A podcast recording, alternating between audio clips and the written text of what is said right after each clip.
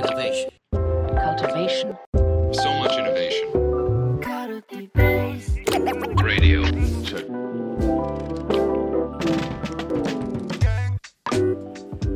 えー皆さん、こんにちは。皆さん、こんにちは。安西です。みなるです。はい、というわけで、始まりましたね。えー始まりました。ねカルティベはいースラジオが始まりました。カルティベースラディオ 始まりましたねが始まりましたね。はい。はい。ちょっとね、タイトルがね、あの、はい我々がずっとやってきたポッドキャストからちょっと変わりまして、そうですね。はい。はい。間違いなくてよかったですね。いや、本当にね。はい。はい。ちゃんと意識したんで。このカルティベース、ねはいえ、なんですか？いや、だから、これ YouTube にも掲載するやつじゃないですか。今までポッドキャスト音声そうなんですよだから、ちゃんと気持ちをシュッてさせたんで、大丈夫です。いや、間違いなかったです。そうですね。はい。そうなんですよ。だからこの CULTIBASE ラジオは、どこで皆さん聞いてくださってるかわかんないですけど、あの、まあ、ポッドキャストとしてね、アンカーだったりとか、 Spotify とか、 Apple Podcast とかに配信しつつ、映像は YouTube に掲載し、 CULTIBASE の YouTube チャンネルに掲載しつつ、はい、で、ダイジェストの要約とか記事の内容だったりとか、まあ、回によっては関連記事とかを CULTIBASE のあのトップページに載せてるんで、うんあの、お好きなところで見たり聞いたりしていただきつつ、まあはい。 CULTIBASE のサイトに来ていただけると、まあ、その回のね、アジェンダというか、うん。要約が見やすいんで、そうですね。そんな感じで使っていただければなと思ってるんですけど、はい。一応初回なんで、趣旨とか説明した方がいいんじゃないですか？趣旨ですか？ねえ趣旨、これ、趣旨、そういえばなんだっけみたいな。キャストのラジオの趣旨って何でしたっけ？はい。まあでも、この枠は一応、その、えー、カルティベースうん。っていうウェブメディアは、あの、ミミクリデザインとどんぐりがね、うん。共同運営していて、ミミグリね。で、ミミグリがね、やってまして、で、まあ、どんぐり CEO のうん。みなべさんと、で、はい。ミミクリの CEO である僕、で、僕はまあ、カルティベースの編集長でもあるんで、東大の先生であることは言わないんですね。言わないです。あんまそのアイデンティティもないんで。アイデンティティないダメでしょ。東大の人に通報しよう。で やばい、YouTube にこれ公開されるんだ。なんか、心理安全がちょっといつもよりないな。はい。まあまあまあまあ。ね、っていう形で、まあその二人が、一応そのまあ組織のマネジメントに関わることであるとか、経営に関わることとか。まあただ、あのー経営者の視点から見た、まあイノベーションだったりとかデザインとか、まあいろんな幅広いトピックを扱っていこうかなと思うんですけど、まあカはいルティベースの中ではまあ特にマネジメント領域に関して、なるべく役に立つけど、まあ面白いお話をね、はいゆるいゆるく話していければなと思ってる。そうですね。ありますね。いやだからあれですね、今話聞いてて思ったんですけれども、前のポッドキャストの場合、なんかこう、ロール的に、まあ、僕が組織コンサルとか HR 領域とかやってきたから、そこの実践の話をして、で先生が東大の先生だから、そこの研究の話だったり、なんか研究と実践を横断しながら、マネジメントを取り下げてくれよみたいな感じだったのが、もしかしたらなんか半年間、なんかポッドキャストやるうちに解けていったのかもしれないですね。あ、そうっすね。確かにね。ううん。あんまりその役割分担意識してなかったですけど。ね。そう、だから、このポッドキャストは、だから3月からずっとやってきて、もう100回以上やってきて、で、ね、半年以上やって、で、カルティベースローンチに合わせて、ちょっとカルティベースに、あの、ね、うん、買収された形ですよね。だってややこしいからね、媒体が複数あって。はい。こんなお招くから。はい。はい吸吸収される形で、カルティベースの中でね、やらせてもらってるわけですけど。いやー、カルティベースを買収する説もありましたけどね。いや、そんな話あった。いや、まあでもね、変わらずね、実践と研究みたいなね、そういうテーマはね、ちゃんと持ちながらやっていこうかなって思うんだけど、まあでも解けていく中で、我々も学習して成長したんでしょうね。そうですね。はい。はい。今、しばかけしたんだけど。そう。まあ、なのでね、ちょっと、はい。今日は何話そうかなって思って、はい今、宮部さんが、はいえー不自然に学習っていうキーワード出してくれましたけど、あ今日は何を話しましょうか？恒例の振りが来ましたけど。はい。いや、あの、これ聞いてる皆さんにちょっとぜひ、あの、覚えといてほしいというか、意識に留めといてほしい、うんあの、経営学のね、概念があって、うん組織学習っていう言葉が今、はいこう、注目が集まりつつあると言っていいのか、集まってると言っていいのか、はい。あるんですけど、組織学習っていうね、言葉があるんですよ。で、組織の学習ですね。で、これ、れが、あの、経営学の、まあ、あの、テキストになってたりとか、あの、論文が増えてきてたりとかして、うん。まあ非常に注目されている概念で、うん。これ、僕、あの、まだまだ研究領域っていうか、まあ、あの、業界的に確立してししきってはいないと思ってるんですけど、はいはいはい。大体こう数年後とかもっとこう研究としても実践としてもホットトピックになっていくと思うんで、はいはいはい。今のうちから、あのー探求しておこうはいあの下心と内発的動機が入り混じった気持ちで、今、組織学習の連載とかね、カルティベースで書いてたりとかするんですよ。確かに。面白かった。はい。なので、で、もちろん僕は、あの、そそれでずっと研究してたりとか専門家じゃなくて、専門として研究されてる方がいらっしゃるんで、はい。で、実際この間南山大学の安藤先生っていう、はいはいはい組織学習でずっと研究されてる研究者の方に、カルティベースでね、対談させていただいて、うん。で、その記事とかも先日出させていただいたんですけど、はいはいはい。結構これあの、本当繰り返しになりますけど、数年後とかにね、もっと、うん。あの、普及して、はい重要ワードになると思うんですよね。はい。なるほどね。で、結構その、あのまあ今、イノベーション、イノベーションってちょっと前はいに言われてたけど、け結局なんか、イノベーションとかなんか、革新的なアウトプット出そうとしたら、組織が変わんなきゃいけないってはいはいはい。いうのがあるじゃないですか。なるほど。うん、だから、ばバカな質問していい？あ、そうですよ。はい、組織学習って、組織ってすげえ勉強会とかが増えるとかそういう話じゃないですよね。いい一応、素朴質問はい、ですね。素朴質問。いい素朴質問ですね。はいそうですね、はい組織学習は何かってことですよね。はい。そうなんですよ。まあでも、組織で勉強会した結果、組織学習が進むっていうことはあると思うんですけど、はいはい組織学習って何言ってるかっていうと、まあこれ結構研究者によって違ったりして、うん詳しくはね、カルティベースの記事にいろいろエビデンス書いてあるから見てほしいんですけど、まあ組織そのものが、あのー新しい知識とかルーティンを獲得して、えーなんでしょう、まあルーティンってあるじゃないですか、組織としてのはいはい風習だったり、そうね慣習だったりとか、はいはいはい。従業員が取る行動とかね。はいはいはい。で、そういうものが変化することを組織学習って言ってるんですよね。あ、なるほどね。そうそうそう。だからなんかこう、た例えばスラックの天丼的なリレーみたいな、こういう、この時間帯にこういう、なんかスラックがポストされるなとか、うん。なんか、ついこういうスタンプをみんな押しちゃうなとか、うん。ああいうのも組織学習。まあ、そういう、あのー一つの、あのーなんだろうな、よく使われる言葉とか、えーコミュニケーションの仕方とかもルーティンの一つはいはいはい。でしょうし、うん。まあ、事業に直結するような、うん。なんか、えーまあ、クライアントさんから例えば引き合いでご依頼いただいたときに、うん営業でうんつい頼まれてもいない遊び心ある提案しがちだよね、我々みたいな。はいはいはいはい。そういう含めてそういうね。はい。なんか、そういう、こう、事業に関わることとか、組織内の、まあう内、内部的なコミュニケーションのあり方とか、いろんな多層的にルーティーンってあると思うんですけど、それがまあ変化していくことを組織の学習、組織学習って言ってるんですよね。はいはいはいなるほどね。だからまあ、結果として勉強会やって、なんか外から最近スタートアップでこれ流行ってるらしいよみたいな勉強会とかして、あ、はい一緒にやってみようぜっつって、組織のルーティンが変わったら組織学習に一応なるんですよ。ああ、なるほどね。そうそう。はいだから、はいはい。お勉強イコール組織学習ではないっていうわけではないんですけどね。はいはいはい。うんまあそんな組織学習がね、えーこれから大事になっていくだろうと思ってるんですけど、うん。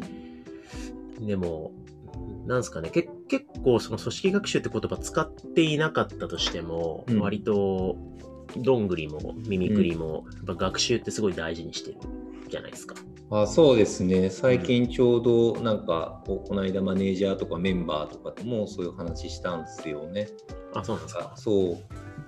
こ個人の観点でも学習好きな人がすごい多いっていうのもあるんだけど、なんか、ま、学学んでアップデート思考とか行動を変容していくみたいな感覚がみみんなでやっている感覚があってそれが、まあある意味沼だって言ってましたね。なんかすげえ楽しいみたいな。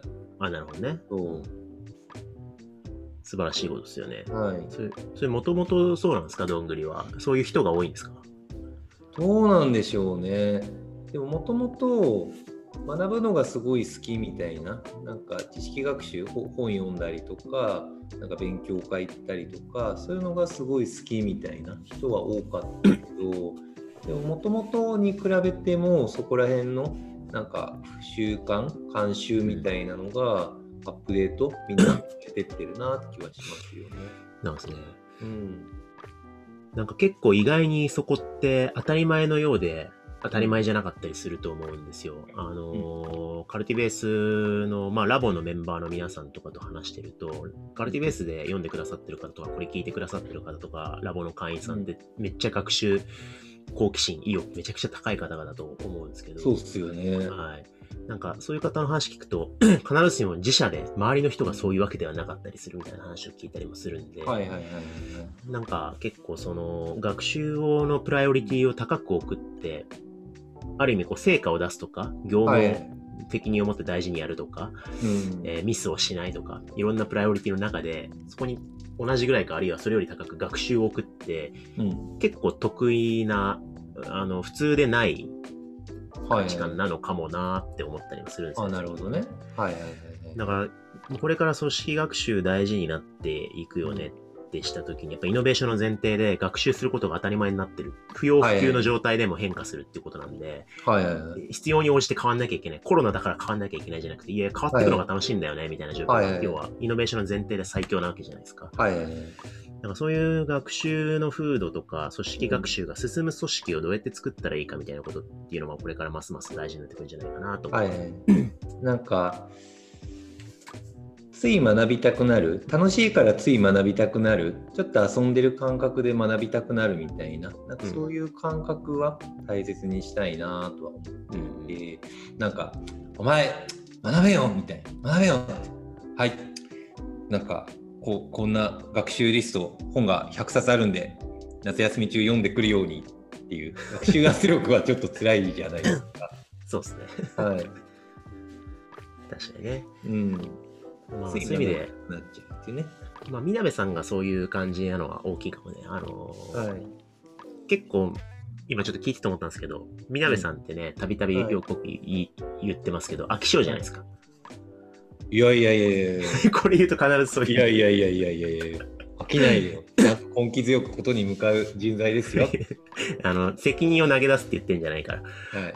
新しいことをさ、なんかずずっと同じことをやり方で同じハウでやり続けるっていうよりかは、はい。やっぱなんかね、それをアップデートして、はいよく僕に言ってくるじゃないですか、なんかワークショップデザインの画期的な方法を開発したわと。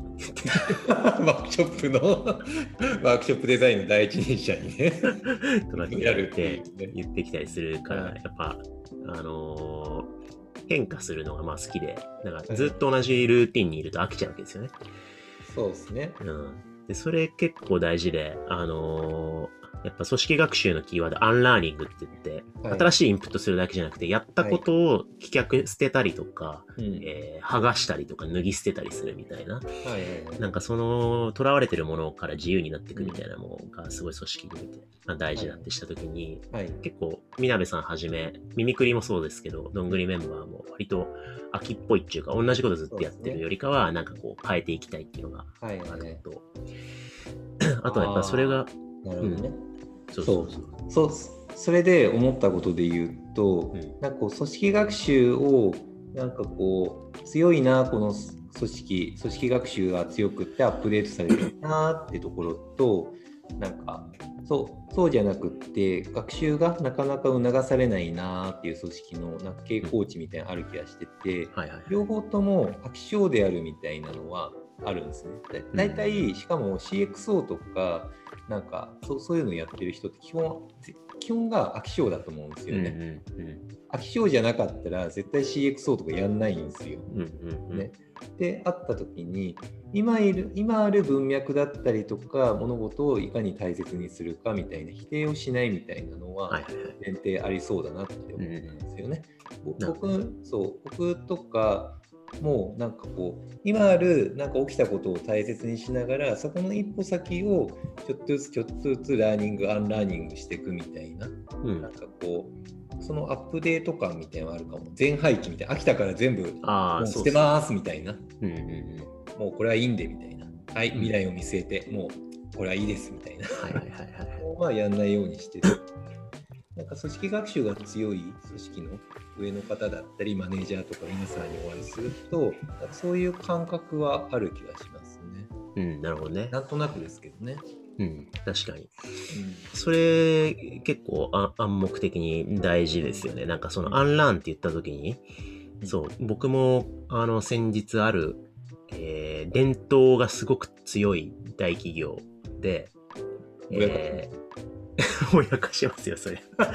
あの、めちゃめちゃ伝統が強い、歴史ある大企業でね。はい。えっと、問いのデザインの話とか、アンラーンの話したら、いや、とはいえこう守ってきたものがあるっていうお話をがあったりとか、そういう疑問が質問とかで出てて、あ、そっか、そりゃそうだよなっていうふうに思って、うん。これ全部壊せって言ってるんじゃなくて、今あるものの中で変わるべきものと変わらないべきものとか、これは絶対守った方がいいし、むしろ育てた方がいいし、継承していった方がいいけど、これってそういえばなんでやってんだっけみたいな部分を、と問い直すっていうことが、要はアンラーンの大事なポイントってだったりとか、はいはいなんかこれずっとやってんのも微妙だよな、みたいなのを、ちょっとずつ部分的にアップデートしたりとか、はい入れ替えたりとか、うんなんかそういうレベルを含んでるんですよね、多分ね、アンラーニング。はいはいはい。